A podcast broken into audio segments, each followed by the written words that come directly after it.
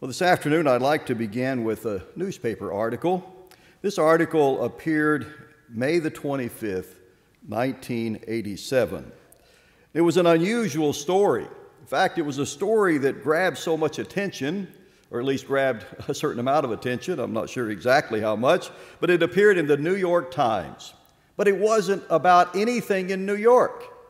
It was about an unusual event that took place in the small town of Conyers, Georgia. Now, for those of you that are familiar with the geography of Georgia and the Atlanta area, you'll know that Conyers is a small uh, town, small city, uh, just east of Atlanta. When I was pastoring in Athens, Georgia, Conyers was a part of my pastorate.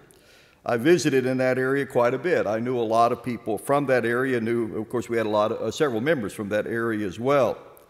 But this article was written by William Schmidt and it was about a basketball team, the Rockdale County High School Bulldogs. Rockdale County is the county where Conyers, the city of Conyers, is. Uh, the Rockdale County High School Bulldogs won the AAA high school state tournament in Georgia in that particular year was shocking. That was in 1987, as I said. It was shocking, and they had a lot of come from behind victories. They had a lot of adversity that year. And they won the final game, the championship game, by coming from behind. It was one of the most amazing games in high school history in the state of Georgia. Therefore, this particular team grabbed national attention not because of their state championship, but for another reason a huge trophy, a basketball with the autographs of all the players, and a framed copy of the front page of the Atlanta newspaper announcing them the state basketball champion for that year. Their coach was a well known individual in that area. His name was Cleveland Stroud. And Cleveland was a local boy who had made good and took his team all the way for the first time in school history to win the state championship. They built a huge trophy case just for this state tournament, or just for the trophy from uh, the championship that year. But then there were some issues. When the season began, there were five regular players who were declared ineligible because of failing grades. So the coach was forced at the beginning of the year to promote players from the JV team they lost their first four games of the year and ended up winning 21 straight games after that. And then, of course, the state championship. Having received their trophy and so many other accolades from around the country, an internal investigation determined that one of the JV players had been ineligible to play because he had only passed four out of six classes in order to play in the state of Georgia in, in their high school athletics, you had to pass five out of six classes. This JV player was not a starter. He only played 45 seconds in the first game of the state tournament when Rockdale was ahead by 20 points. This created a dilemma for the coach. No one knew what had happened. This was internal investigation. The first thought was, well, we don't, not necessarily his thought, but an average person maybe would have thought, well, we won't tell anyone. We just won't tell them what we've discovered. You see, basketball was over. This investigation was for the future, was for the track and baseball season that had begun.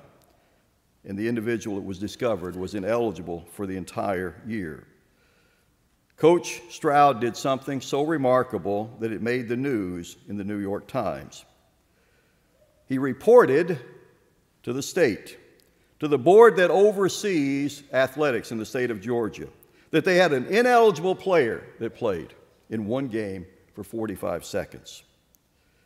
At that point, the board had no recourse but to award the state championship to the team that Rockdale had beaten in the final game.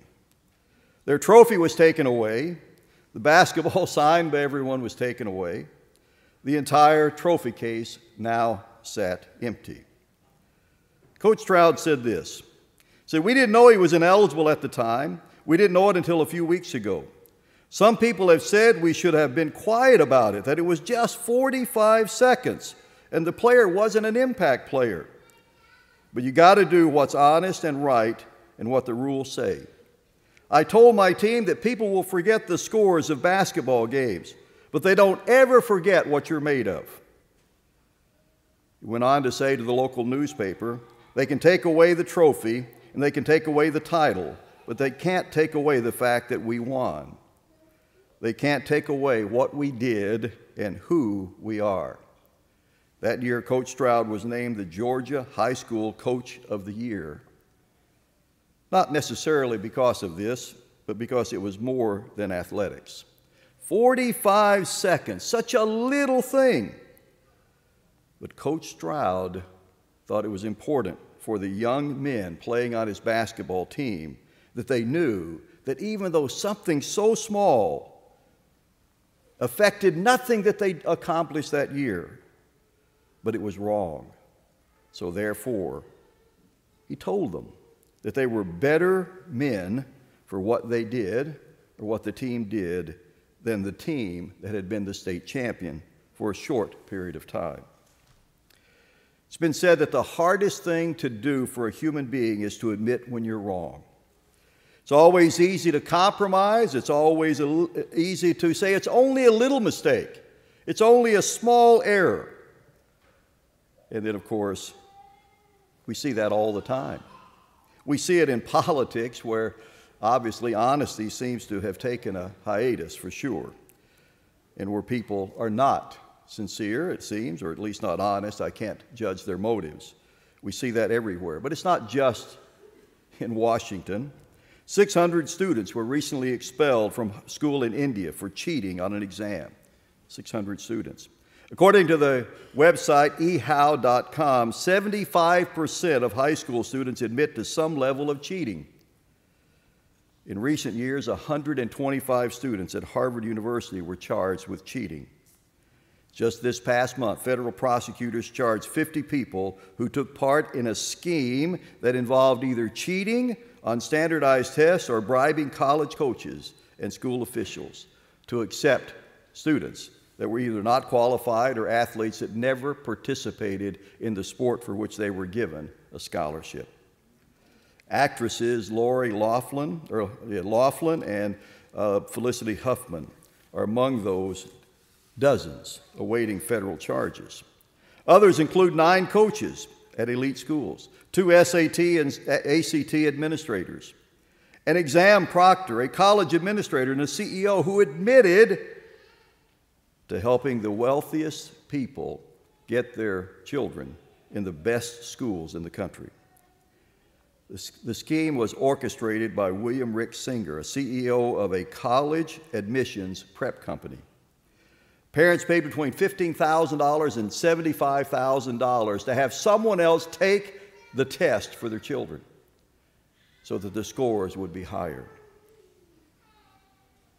Clearly, clearly cheating. And yet, our society, while of course in this case they are being prosecuted, but our society as a whole looks at so much of this as being minor. Maybe not something this big, but a little cheating is it okay? Is a little cheating okay? If it helps you win, if it helps you get into school, what's the problem? Let's turn to 1 Corinthians chapter 5 to begin today. We are approaching one of the most wonderful times of the year. You know, I've often thought that people who don't observe Passover and unleavened bread have no clue what they're really missing the depth and the richness of what is in these holy days the depth and richness of what we learn, the analogies, the stories, the things that we hear and see through these holy days. It's hard to imagine being without them. It's hard to imagine being without them. Such a, a wonderful thing that, that is there. If you think about it in God's holy days or God's plan of salvation, we uh, celebrate holy days that picture future events. And that's very encouraging. But the Passover and the days of unleavened bread are the core values of Christianity.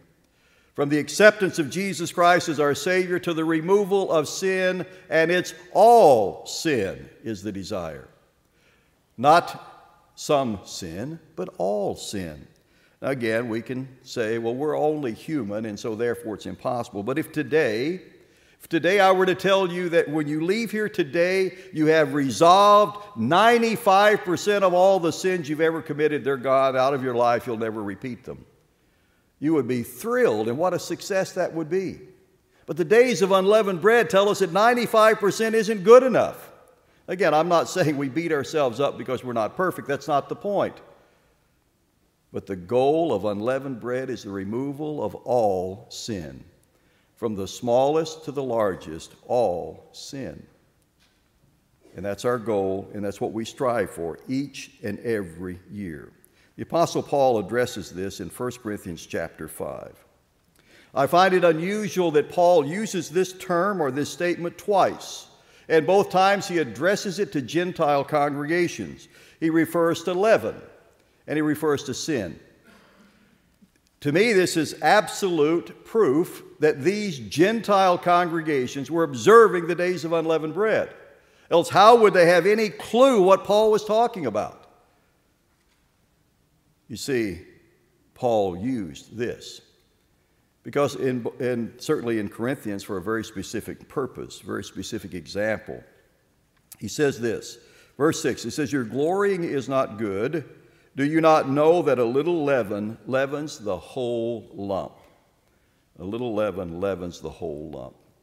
I don't think the Corinthians reading this had any doubt as to what Paul was talking about. Goes on to talk about keeping the feast. So, again, clearly, from our perspective, others may debate or argue over the point. These Gentiles knew about unleavened bread, and how would they know about it if it was unnecessary? Why would Paul even bring it up?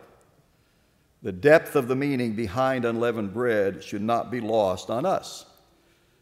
And as Paul said, a little leaven leavens the whole lump. Now we know that he was dealing with a particular problem in Corinth. The particular problem had to do with it was actually twofold. Uh, the problem with the individual who was living in sin and therefore had to be dealt with, and the way the congregation reacted. As though it's maybe minor. I don't know what they may have thought, but they appeared not to have seen the gravity of what was going on right under their noses. And therefore, the sin that this person committed was impacting the entire congregation. But they didn't know it. It was a little leaven. Now, we would say, well, that's a pretty major sin, somebody committing adultery, but it was somehow accepted over a period of time. And Paul compares it to leaven that has permeated now the congregation and has affected others. Look in Galatians chapter, uh, Galatians chapter 5. Once again, the Apostle Paul, for the second time, uses the same comparison. It appears to be a bit of a different case here, but keep in mind this is another Gentile group of people a Gentile in the sense that they didn't grow up in the Jewish community. They didn't grow up observing Passover in the days of unleavened bread. Someone had to introduce them to this, or else they would have no clue what Paul is talking about. But Paul says the same thing here, Galatians chapter 5. And look at verse, uh, let's see, verse 9. A little leaven leavens the whole lump. A little leaven leavens a whole lump. Now, the, the context of this, they're talking about circumcision. There were some people bothering them. He goes on to say, I have confidence in you and the Lord that you will have no other mind, but he who troubles you shall bear his judgment, whoever he is. You know, that was troubling them. It appears to be a false doctrine or a false approach toward doctrine and the need to be circumcised, at least addressed here. And Paul took uh, objection to that or gave an objection to that. And so, this false idea that was being evidently spread within the congregation was like leaven and affecting a lot of people. So, you have in one case sin that spread within at least uh, the understanding of it within the congregation that Paul calls leaven. And then here you have a teaching, it appears, that was spreading in the congregation that Paul also calls leaven. Now, why use this particular example if it wasn't? And again, I, I believe it clearly was that they were observing the days of unleavened bread. But I, I think if you were to walk into a Baptist church tomorrow or next week or next month, and you had the opportunity to speak to them, and you began talking about leaven and the days of unleavened bread, how many people would even understand what you're saying? And these are people that profess Christianity that read the same Bible. You see, for the Gentiles to get what Paul was saying uh, to me completely completely or tells us very completely or completely that they were observing these days.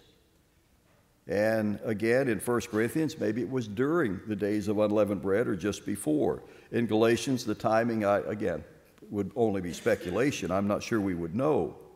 But Paul uses leaven. He says a little leaven is destructive, a little thing. It destroys your character. The basketball team from Rockdale High School wasn't destroyed by the disclosure of this small infraction, but by removing it and accepting the penalty for the infraction, one can say they became better people, even though it was very small. At least an important life lesson was learned by those young men in a way that they probably could not have learned in another way. I'm sure if you could find them today that they clearly remember this particular incident in their lives. When you think about the subject of little things and how it impacts big things or how it can become a big thing, there are many ways to look at it. There's a book out that came out a few years ago entitled The Tipping Point How Little Things Can Make a Big Difference. Was written by Malcolm Glad, uh, Gladwell. The book discloses the principle of how little things can affect other things and then affect other things. Again, the comparison to leavening. Uh, one of the examples used in the book, The Tipping Point, is, is an unusual one. I'd never heard of it before. Uh, maybe some of you have, but have you ever heard of the law of sensitive dependence upon initial conditions? The law of sensitive dependence upon initial conditions. And it's an actual law. It was actually developed by an individual, a meteorologist by the name of Edward Lorenz. And he coined the term, if you've heard this before, the butterfly effect. Now, he used the butterfly effect because of the stark, uh, well, it's sort of a descriptive way of, of explaining what he did. Uh, Edward Lorenz, as a meteorologist, wanted to find a way to predict when tornadoes or hurricanes are going to come before they ever get anywhere near being a tornado or hurricane. So he began to run all the algorithms and all the uh, metrics to try to determine this. And he used what had been traditionally used. This was in 1960, what had traditionally been used. But he decided to do it differently. So he decided that he would round off some of the numbers. That instead of rounding them to the nearest a million, a millionth of a part, he would round them off to the nearest thousandth of a part. For example, if the number was uh, if the number was rounded to 506, um, the 506 would be the, the, the thousandths, and instead he, he I'm sorry, the original was uh, 0.506127. He rounded it off to 0.506. And he was absolutely amazed at the difference it made in all of the calculations by eliminating that small portion and coming to the next. And the difference between those numbers, a million to the thousandth, was the, the, the, what was called the butterfly's wings and the, the, the uh, movement of the butterfly's wing and what it would cause in, in the air. So the butterfly's wing and flapping of the butterfly's wing was the difference in those two numbers. And so here's what he concluded. Or here, here, was his question Does the flap of a butterfly's wing in Brazil cause a tornado in Texas? His findings became known as the butterfly effect. Small alterations in mathematical sequences can cause seriously different outcomes. The term is used in all kinds of ways today, but the meaning is clear small things make a big difference. So Lorenz explained his theory this way, which became known or is known today as the law of sensitive dependence upon initial conditions. He said a butterfly can flap its wings and set molecules of air in motion which would move other molecules of air, in turn, moving more molecules of air, eventually capable of starting a hurricane on the other side of the world. Now, again, it's not literally a butterfly that does that, but the difference or the amount of displacement of a butterfly's wings equaled that small amount of change in the calculations. and one would be able to predict more accurately when a storm was coming based upon the change of that calculation. Bruce Barton, the author of The Man Nobody Knows, uh, once said, Sometimes when I consider what tremendous consequences come from little things, I'm tempted to think there are no little things. Sofan Chan and Rockman Reese wrote an article in a, an e-zine or a, an online magazine called The Art of Happiness. Here's what they wrote. Just as the internet is made up of millions of different computers all linked together to form a massive field of information, so too is your life built out of uh, millions of interconnected memories and experiences. Your life is continuously being built out of tiny pieces of time. One small action connected to the next, and each one of these tiny pieces of your life combine into the whole web of who you are. Little things make a difference. I was reminded uh, not long ago of an experience that I had a number of years ago. I spent in my entire life one night in the hospital, one night in the hospital, and that was to pass a kidney stone. And the doctor described it to me. He was going to show me a picture of the kidney stone after it was removed.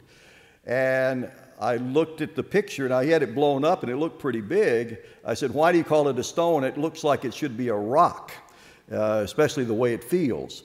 And he said, No, no, it's, uh, and, and, it was microscopic, little tiny thing. But the ureter in your human body is the thickness of a human hair. And so, even a grain of sand or a stone the size of a grain of sand can bring you to your knees in a way that you could never imagine. Little tiny piece of sand and what it can do to your body. Another article says this Suppose your entire life has been videotaped. Not one second of your life has been left out. You might remember the popular movie, The Truman Show, starring uh, Jim Carrey, which highlighted this very situation. Say someone who doesn't like you very much uh, has a copy of this videotape and wants to carefully review it for scenes that would embarrass you. They're motivated to put you in a highly in unfavorable light. They'll edit the videotape and show it to the world. What is there in your life that you would be worried about or mortified for others to see? What little things have happened in the course of your life? Mahatma Gandhi wrote this Carefully watch your thoughts, for they become words. Manage and watch your words, for they become your actions. Consider and judge your actions, for they have become your habits. Acknowledge and watch your habits, for they shall become your values. Understand and embrace your values, for they become your destiny. All begins with a little thing. Turn to James chapter 1. James describes sin in this particular way. Now, he's talking about uh, lust, of course, and being tempted, but he says this in verse 14. But each one is tempted when he is drawn away by his own desires and enticed. Then, when desire has conceived, it gives birth to sin. And sin, when it is full grown, brings forth death. A small thing, only a thought that leads to more. And of course, as you read in Scripture, actually, sin leads to death. That is the ultimate conclusion of sin, period, and that is death. Let's go back to the Garden of Eden and take a look at something that I always find remarkable when I read it. It's not Obviously, that you, you haven't read it, I'm sure you have many times. We find in Genesis 1, verse 26, that God chose to create man in his image. Man is the, the pinnacle of God's creation. We're not animals, uh, we're not vegetables, we are human beings. In verse 26, it says, We are created after God. God said, Let us make man in our image, according to our likeness. Let them have dominion over the fish of the sea, over the birds of the air, and over the cattle, and over all the earth, and upon every creeping thing that creeps upon the earth. Man was created on the sixth day, we're told. And man was created in the image of God, not of God's substance, but with the capabilities that really were far beyond animals the ability to think, the ability to reason, the ability to plan, the ability to live life a certain way. Animals live by instinct and by you know, the way they are programmed as animals. Human beings can alter their way of life. You can stop doing something. You can begin doing something. You can change your life. And every year at Unleavened Bread, we're reminded of that very fact because we are created in the image of God. In verse 31, after the sixth day, God saw everything that He had made, and indeed it was very good. After the previous days, it said it was good. After the creation of man, God says it was very good. I can only imagine, uh, again, you, you, you, try to imagine emotions with God, but the feeling of having created man and the potential that is there. Uh, maybe it was a very emotional moment for God, even, that mankind is now beginning a journey, a journey in which he can choose course. He can choose course. God gives him instruction, God tells him how to approach life. We can only imagine the things that God taught Adam and Eve in those first few days. Of course, then we come very quickly to chapter 3, and something is going to change, and it's such a small thing. Adam and Eve have run of the Garden of Eden. Again, to imagine a garden made by God Himself. You know, I struggled just to get grass to grow. you know, can you imagine what God did in the Garden of Eden? Can you imagine the beauty that was there? And man has the run of the garden. But God said, you know, for your future and for life itself, don't take of the fruit of this one tree. But you can have everything. Uh, how many trees were in the Garden of Eden? Were there 100,000? Were there 20,000? Were there, you know, how many were there? And out of all of those trees, avoid this one tree because this won't be good for you. This is what I'm asking. So, God who created man, man had no doubt that God existed, man had no doubt that God created him. He stood there next to him. And yet, he could not bring himself, couldn't bring himself to avoiding this tree. Now, Scripture tells us in chapter 3 that Eve was deceived. We read in the New Testament that Adam was not deceived, but he chose the tree anyway, which you might say makes him even, well, I suppose, more accountable, not that Eve wasn't accountable. They were both culpable in this whole episode. So you read the story where Satan, in the form of a serpent, lies to Adam and Eve. Verse 4 Then the serpent said to the woman, You shall or you will not surely die. This contradicted what God had told them. This contradicted God Himself, who created them. The serpent couldn't say, Well, I created you, now you do what I'm asking you to do. He could only try to entice them. He had no control over them physically, he couldn't do anything to them that I'm aware of. He could only reason with them and get them to conclude what? What's the big deal? What's the big deal? You won't die, the serpent said, when you eat of that tree. And indeed, they found out they didn't die. They must have been emboldened when they ate of the tree and realized we didn't die. Maybe God did lie to them. Maybe He was keeping back something really good from them. Now, they had everything, but maybe God was withholding something even better. And they became convinced then they ran and hid when they heard God walking in the garden. And he says they hid because they were naked. Their eyes had been opened. But I think they hid for another reason as well. They realized they had disobeyed God. The common human reaction when you do something wrong is to either avoid it, deny it, or hide from it. Adam and Eve chose to hide from what they'd done. And then when they're confronted, what do they do? What is the normal human reaction that seems to be a part of our genes since Adam and Eve? Deny, deny, deny, pass the blame, pass the blame, pass the blame. From Adam to Eve to the serpent, who had no place to pass the blame. But Adam and Eve did, and for the next 6,000 years up to this very day, human beings deny, deny, pass the blame. It seems to be a part of who we are. It's a classic example of human beings making, of course, a very, very bad choice. But humanity has been making that choice in different ways ever since then. Let's fast forward to Luke chapter 22, and we come to the very Passover night. For three and a half years at least, the disciples had known Jesus Christ in an intimate way. That is, they walked with him, they ate with him, they spent all of their time virtually with Jesus Christ. They were convinced, at least they said they were, that he was the Messiah. They didn't quite understand this whole thing about dying and how that was going to happen, but they were committed, they said, to Jesus Christ. But chapter 22 of the book of Luke paints a little different picture of these men. And it's not at all flattering.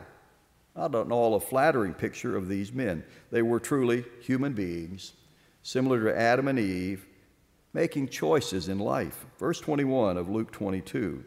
At the very Passover itself, notice this discussion begins. But behold, the, uh, first of all, Christ initiates the discussion by talking about a traitor at the table. And this discussion seemed to go nowhere. Christ brings it up and it seems to die very quickly.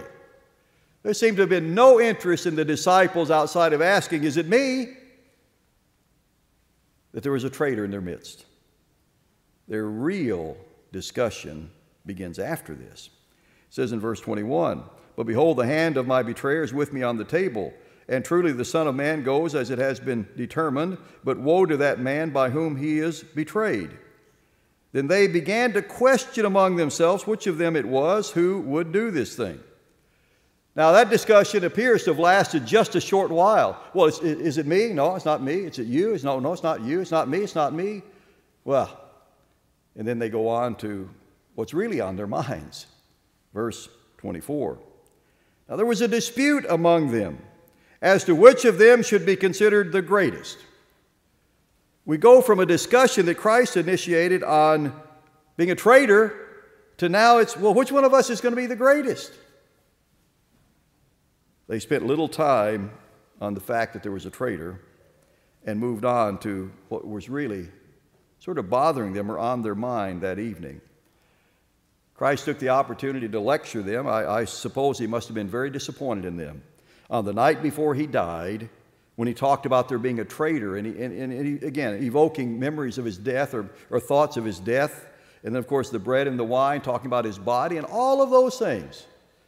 And the thing on the disciples' mind was which one of us will be the greatest? At that point in time, you have to wonder if Christ would not have been pretty disgusted or discouraged by what they did. They had a choice. They made a choice. Who of us will be the greatest? Pretty substantial in Christ's mind, I'm sure, on that evening. Had to weigh heavily on him. We don't know all of the things that he went to the garden and prayed about, but I wonder if this wouldn't be a part of it. That somehow God would perform a miracle on, in the minds and hearts of these men that they would truly step forward, truly step forward, and be the men they needed to be for the future. And of course, we know they did. At that point in time, though, it had to be pretty discouraging. Maybe it was a little thing, it was just a discussion. You can talk about anything, right? Or was it reflective of what was going on inside them. And I truly believe it was. You know, the first part of preaching the gospel, we talk a lot about preaching the gospel. The very first part of what Christ's message was in preaching the gospel was repent, which simply means to change. The word repent comes from a Greek word that actually means to change, to turn around, but it means to turn around twice. In other words, you have to turn away from sin and you have to turn toward righteousness. They, there are two different steps. Repentance involves both. Not only must you turn away from sin, that is, you must put leavening out of your life, but you must turn to righteousness. You must eat unleavened bread. That's why I say the Passover and the days of unleavened bread form the very core of Christianity. It is who we must be. Not only the acceptance of Jesus Christ as our Savior, but the removal of sin and the acceptance of righteousness in our lives. Just the removal of sin doesn't do a lot. Well, I guess it does something, obviously, but there's more to it. You know, we remove all the leavening from our homes. I had an individual tell me a few years ago that, that she felt that we really were missing the boat, that we were so focused on getting rid of all the leavening that we were missing the spiritual part of unleavened bread. And I said, well, if that's true, uh, then that's unfortunate that someone would miss the spiritual. But let me ask this, I said. If we don't do the physical, will we also be in danger of forgetting the spiritual? For example, if someone said, Well, we focus so much on the physical aspect of keeping the Sabbath that we fail to understand the spiritual. And my comment was, If you stop keeping the physical, you will forget the spiritual. If you stop keeping the Sabbath, it will no longer be anything spiritual. If you don't remove the leavening, again, I, I suppose it's humanly possible that someone could still get the meaning of unleavened bread or understand it. I submit to you, if you stop removing the leavening, then you stop understanding the whole point. While it would be wrong to focus so much on the physical that you forget the spiritual, it is also wrong to forget the physical because you will forget the spiritual. And therefore, the Passover, the days of unleavened bread, provide insight into who we are and who we want to be. We want to get rid of sin and we want to live a righteous life. Both of those are embodied in the days of unleavened bread. It is that important. Turn to Matthew chapter 5. The Bible also makes the point about little things and how significant they can become. Matthew chapter 5 and verse 19 is sort of, an, uh, in some ways, an enigmatic scripture. Maybe not so much, but I think maybe is. Matthew chapter 5, verse 19 says, Whoever therefore breaks one of the least of these commandments and teaches men so shall be called least in the kingdom of heaven. But least, uh, sorry, but whoever does and teaches them, he shall be called great in the kingdom of heaven. Now, I've wondered about that verse over the years because it, it seems to say something that maybe it really doesn't say. Is it saying that, well, if you, if you break the least of the commandments, and even if you teach others to do that, you'll still be in the kingdom, you just won't be very important in the kingdom. So I find that a little contradictory because in the Old Testament, David says, you know, only to be a doorkeeper in your house. I think, now maybe I'm alone in this, that if I'm in the kingdom of God, I could care less if I'm the least or not. If I'm there, I'm there. So is that what Christ is saying? Well, it's, you know, it's important in, in, in some ways, but it's not all that important in the bigger scheme of things. Well, if you do a little researching, you'll find a couple of different approaches here. In Barnes' New Testament commentary, he says this He says, the, the statement shall be called the least. He says, that is, shall be least. The meaning of this passage seems to be this in the kingdom of heaven, that is, in the kingdom of the Messiah, or in the church which he is about to establish, he that breaks the least of these commandments shall be in no esteem or shall not be regarded as a proper religious teacher. Remember, the Pharisees divided the law into greater and lesser precepts. They made large portions void by their traditions and divisions. Jesus said, In his kingdom, all this vain division and tradition shall cease. He who attempts this, breaking the least of the commandments, shall be seen as the least of all. Men should be engaged in yielding to obedience to the law of God without any such vain distinctions. So is Christ not condemning the Pharisees again for their uh, bifurcating the law? Well, the, these things are minor and therefore our traditions are greater. And therefore, he's referring to now. You know, if someone who takes that approach is not a, is not a real teacher, it is not held in high esteem by those who will be in the kingdom or those who, in this sense, saying are in the kingdom. Adam Clarke says this he who by his mode of acting, speaking, or explaining the words of God sets the holy precept aside, or explains away its force and meaning, shall be called least. That is, shall have no place in the kingdom of Christ. Interesting. When you study the scriptures, you find that God never gave a pass to disobey any of the commandments. That is, He never gave a pass that, well, this commandment is less important than the other, so therefore if you break it, it's, it's not a good thing, but it's not really so bad. Over and over again, we're told sin, the wages of sin is death. Not the wages of major sins is death, it's the wages of sin is death. Luke chapter 16, verse 10, another verse that you're probably familiar with. Uh, he that is faithful in little things will be faithful in big things.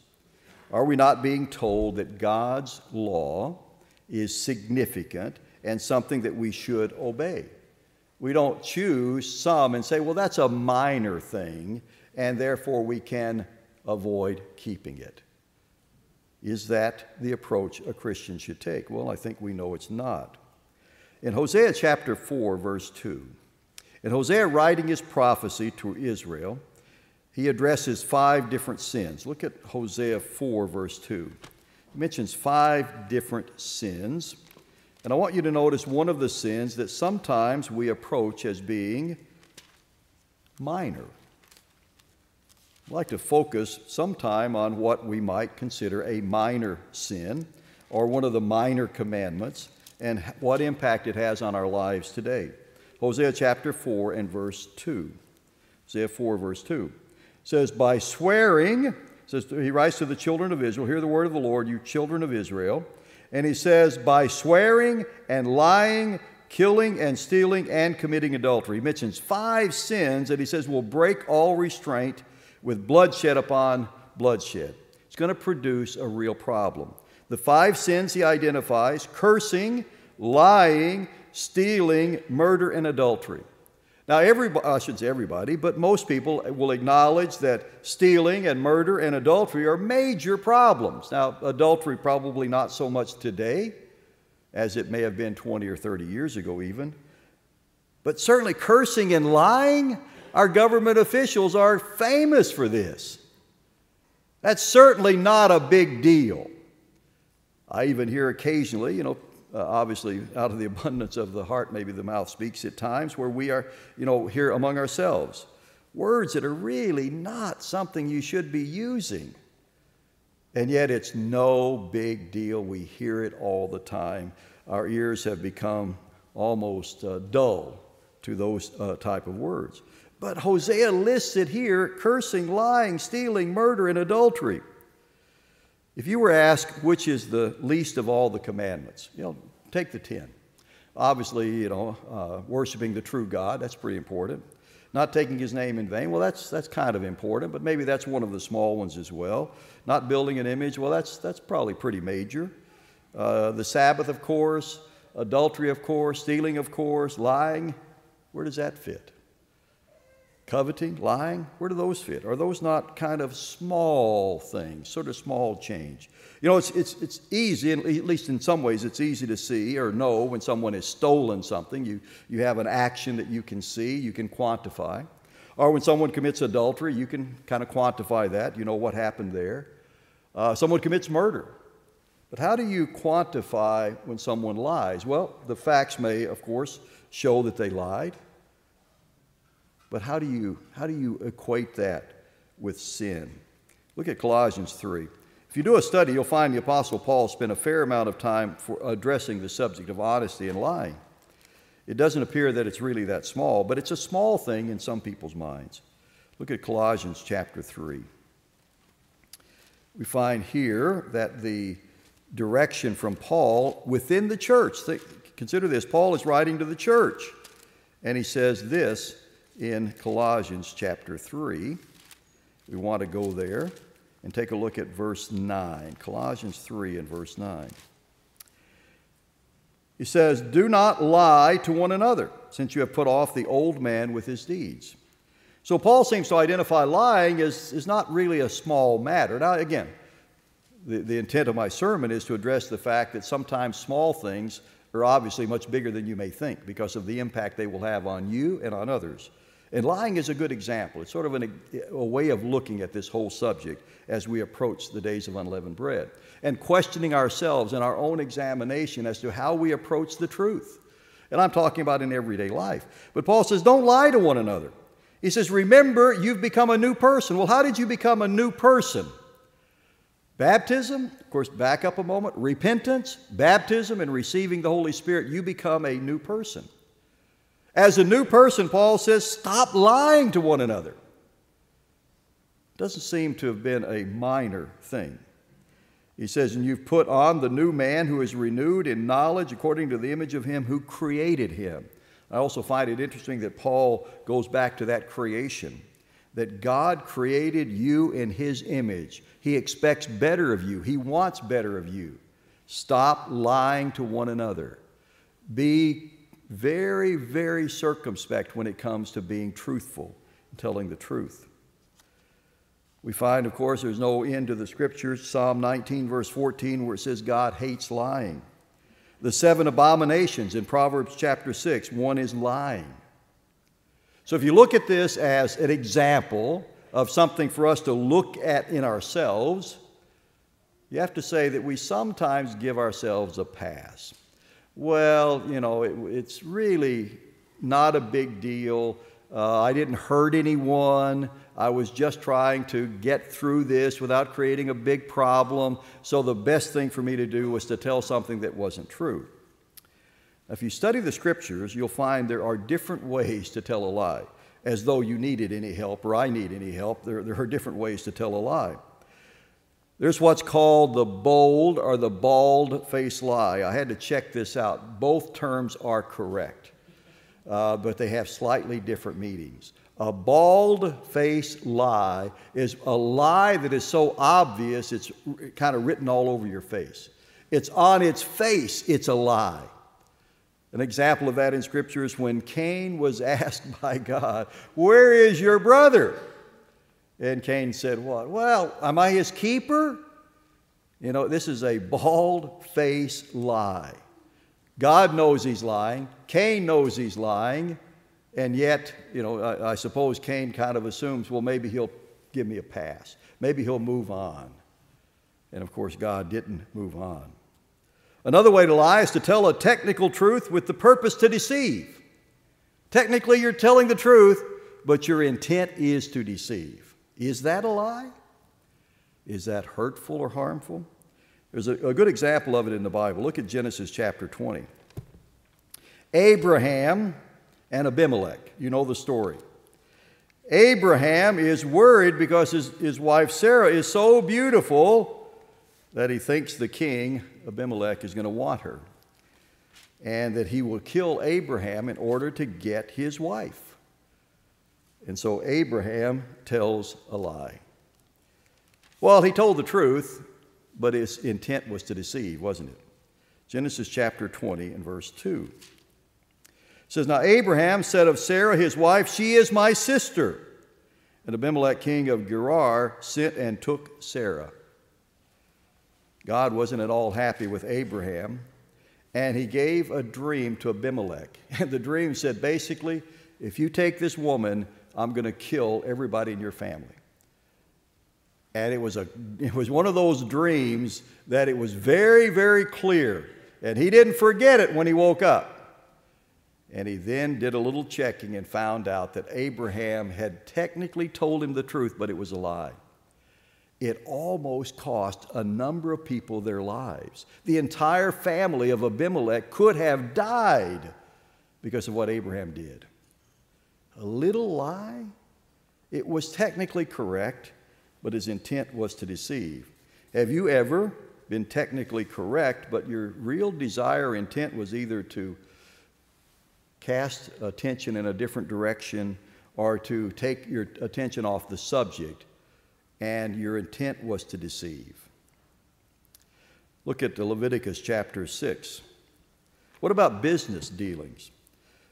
All of us, or most of us in this audience, I suppose, in a sense, working for the church is not quite the same, but you work for a company or you work for a, a business in the world. And by in the world, I, you know, that's not necessarily bad. It's not, it doesn't mean they're evil or wrong, but it means it's in the world. I've told the, the story before, and it's, it, it's always stuck in my mind. I was a young minister. I was too young to be a minister, and yet I was and I was visiting people. We had lots of new people. This would have been back in the uh, early 1970s in Georgia. And I, would, I was visiting this one. It was so exciting. You were visiting so many new people. And it wasn't unusual to get into a conversation that would last four and five and six hours. And I arrived at this home for this uh, couple. uh, maybe 8 o'clock or so in the evening. And we were still talking at 2 a.m. And it was so exciting. They were, he was so interested in the church and just in making conversation. I said, Well, where do you work?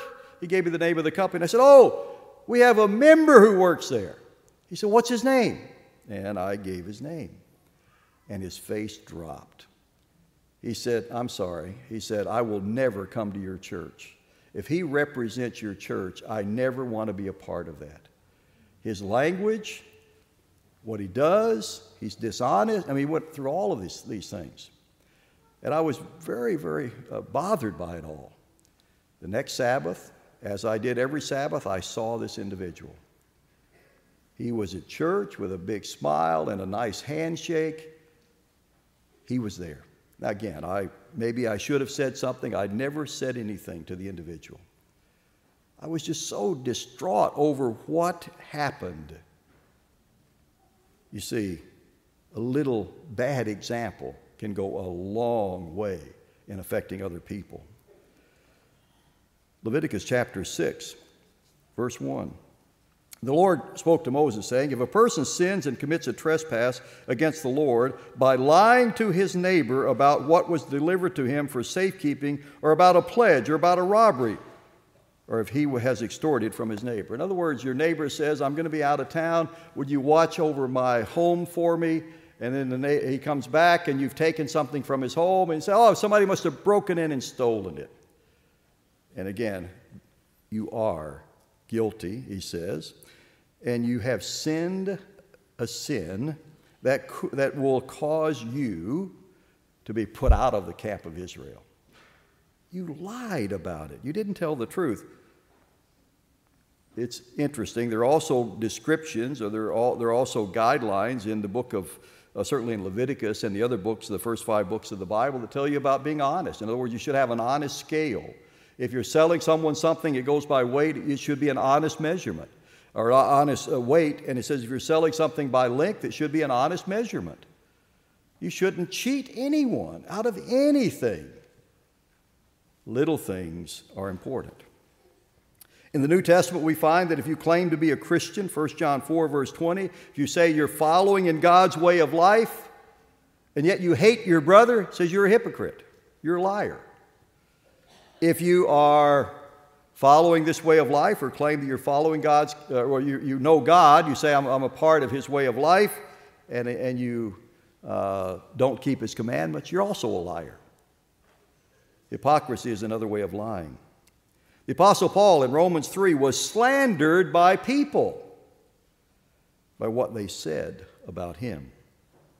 Paul addresses it that, well, that's not me. But once a lie is told about you, it often uh, or it rarely dies of its own, someone has to put it to death. And sometimes you don't even know to do that. Slander, lying, gossiping, telling things that are not true about someone. Do you ever go back and correct that when you find out it was wrong? It's very embarrassing, isn't it? It's very embarrassing. But what is the right thing to do? You know, in Jeremiah, this is another way that, that we, you can look at this. In Jeremiah chapter 27, there was a prophet Hananiah that said, I'm speaking for God. And you're going to come back home from Babylon in a, in, in a few months. And Jeremiah said, Well, no, that's not true. That's not what God has instructed me to write. And so, which one was telling the truth? It's hard to know, at least if you were uh, the Jews at that particular time. Of course, God struck Hananiah dead before the end of that year. Now, uh, flash forward to our day. How many times do you hear someone saying, and God told me to say this? Really? How did God tell you to say this? Well, did you have a dream? Did you hear a voice? Some people will say, well, I heard a voice. Are they representing that this is what God instructed me to do? Now, I think all of us would be very careful of that. But it's a very serious matter in God's sight for someone to claim he's speaking for him and he's not telling the truth, or what he's telling is, is, is not true. It's a very serious matter. It's not a little thing, it's a very serious matter that you and I need to be very careful with. And I hope we, and I certainly pray all the time, every time before you, you speak or teach uh, God's people, that what you're saying is correct. I've had to correct things I've said before, not because I deliberately said something wrong, but because it was wrong. I was a very young minister when an individual, a member, challenged me on the description of a phylactery. And I had said it wrong. I got it wrong. Now, it had nothing to do with my sermon except, you know, sort of a side point, talking about the Pharisees and the phylacteries and so on. And I, I described it wrong. And this lady came to me and she was very nice about it. She said, Well, you, you got it wrong last week when you said this. And I said, No, I couldn't be wrong. Well, I, I was, I was wrong twice now, but uh, I, it didn't take a lot of research. I said, Well, I, you know, I'll look into it. I, it didn't take much research till I discovered, yes, I was wrong. And I had to acknowledge that. I, as a very young minister, it was begrudgingly done, but it was done you try very hard to speak the truth because you are representing God's way of life. God doesn't rubber stamp everything that we say if it's contrary to His word or His will, of course. You must be very, very careful. But that's one way that we see all the time in religion. I mean, if you turn uh, religion on or religious programs on on a Sunday morning, you will hear this over and over. again. Well, God put it on my heart. God spoke to me. God gave me this message. Now, sometimes they mean it maybe uh, without any real intention of saying, well, God directly did this, but, you know, I, I was led to do this, or something of that nature. And, and maybe that's not the same thing as someone saying, well, God told me to tell you this this morning. Well, again, if God told him to tell me this, I'd, I'd want to hear it. But is that true? Is that really true? The prophet Hananiah said he spoke for God. He was dead within a year because he didn't speak for God. How many people today are claiming to speak for God who really are not? You know, there's a, a book that came out a few years ago that I found very interesting. Uh, the book was about respectable sins. And, and the, the premise of the book was that there are sins that are respectable in society and sins that are not. Respectable sins, what is that all about? He calls lying the sin of good standing. Lying, lying is the sin of good standing. Is that true? He says murder, adultery, murder, stealing, Sabbath breaking are all identifiable. And even society has laws against murder and theft. Adultery is a bit hard to die as a sin, but if you have, what if you have a temper? Is that a problem? Is that a sin? Can you make statements about another person that are not true? Is that, isn't that a sin? And he goes on with all of these small sins. Then there was another book that came out, and, and I found this a very interesting book. It sort of hits, uh, it's right on, right on the, the nose uh, what the problem is most of the time. The title of the book gives it all away. Mistakes were made, but not by me. Mistakes were made, but not by me, by Carol uh, uh, and Elliot Aronson. She writes this, or the author writes this. In this terrifyingly, oh, I'm sorry, this is a review of the book. In this terrifyingly, uh, I'm sorry, terrifically insightful and engaging book, renowned social psychologists Carol Tar- uh, Tavris and Elliot Aronson take a compelling look at how the brain is wired for self justification. When we make mistakes, we must claim, we must calm the cognitive dissonance that jars our feelings of self worth. And so we create fictions that resolve us of responsibility, restoring our belief that we are still smart, moral, and right, a belief that often keeps us on a course that is dumb, immoral, and wrong. Goes on to say most people, when directly confronted by evidence that they are wrong, do not change their point of view or course of action, but justify it even more tenaciously. Even irrefutable evidence is rarely enough to uh, pierce the mental error, armor of self justification. Even irrefutable evidence is rarely enough to pierce the mental armor of self justification. Isn't that what unleavened bread is about? Isn't the analogy of leavening and sin a clear dis, uh, distinction of sin? You know, this is what it is. It's small, it grows, it expands, it creates more and more problems. Sin is not harmless. There are different types of, of hypocrisy mentioned in the New Testament. There's doctrinal error, which uh, Christ called hypocrisy, uh, hypocrisy, and he also uh, calls, of course, the uh, error, that is, uh, wrongdoing, as, as hypocrisy when you're presenting yourself in another way. Removal of leavening is hard. You cannot remove leavening once it's done its job. You know, that's why you throw the bread out, because it's already done its job. Uh, to get leavening before it's done its job, you have to get it before it's involved in something. So sin should be removed before it's done its job. That is, from the very inception of it, is what, what God wants. That's what the lesson of unleavened bread is going to be about getting rid of it before it does damage. Now, that's hard because usually we don't recognize sin until it's already done its damage. We come to the Passover in the days of unleavened bread. The very first thing we must acknowledge is that in order to get rid of sin, we must confess that sin. You know, that's a part of it. That's a part of what we must do. You know, we read in Scripture about the confession of sin. The people came to John the Baptist when they were baptized, confessing their sins, it says. Now, we go to great lengths to explain. You're not, you don't have to get up and tell everybody your sins. You don't even have to tell the minister your sin, but you must confess to God if you want Him to help you. You must stop it before it does its damage. You must remove the leavening as early on as you can. And therefore, the preparation for Passover in the days of unleavened bread becomes so very, very important. I hope we can all, as we approach this year's Passover the days of unleavened bread, take the approach of removing all sin as much as we possibly can, just as we take the approach of removing all leavening as much as we possibly can. The Rockdale County High School basketball team learned an important lesson back in 1987. They learned that even a small infraction was still wrong. They also learned to admit the infraction and not just ignore it. To me, it's a great lesson for unleavened bread. Acknowledging your mistakes, your sins, not trying to hide them, certainly not from God. Repenting of those sins, no matter how small. That we somehow make this feast of unleavened bread different, maybe, than the past. Passover tells us that we have an avenue to eliminate all sin. It isn't the fact that Christ's sacrifice can't cover every single sin, because it certainly can. So it isn't for lack of Him or what He's done. It's always, of course, it comes from us and what we're prepared to do and what we're willing to do. Why can't this Passover in the days of unleavened bread be that? Where we are prepared and we're doing everything we can to remove all sin. You know, Christ's sacrifice was given for all of us.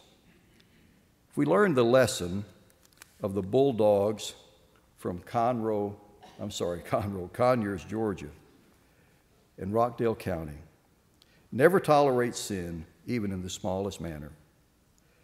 Isn't that a good lesson of unleavened bread? If you had to summarize unleavened bread in three words, what would you say? I would say acknowledge, repent, and remove. It all begins with an understanding that a little leaven leavens the whole lump. And as long as that's there, sin is coming. And that's a problem. If this festival becomes a turning point in our lives where we commit ourselves to removing all sin, being honest and sincere in everything we do, isn't that what God wants? Isn't that why Christ died to bring us to that point? Since man took a hard right turn back in the Garden of Eden and didn't live up to his potential that God created him with, and you and I, through the sacrifice of Jesus Christ, have the opportunity to go back there and make a different choice. Make a different choice and choose to remove all sin. Rather than tolerating even a small amount of sin or violating the least of the commandments, can we not commit to removing all sin? It's the only way that we can truly represent the kingdom of God and Jesus Christ who died for us. This is the last opportunity I'll have to speak to you before Passover in the days of unleavened bread. Mr. Burnett won't let me speak anymore, uh, but that's not true. Uh, obviously, we're only two weeks away, and I hope and pray that you will have a wonderful Passover, and the days of unleavened bread will be as meaningful this year as they've ever been in your life.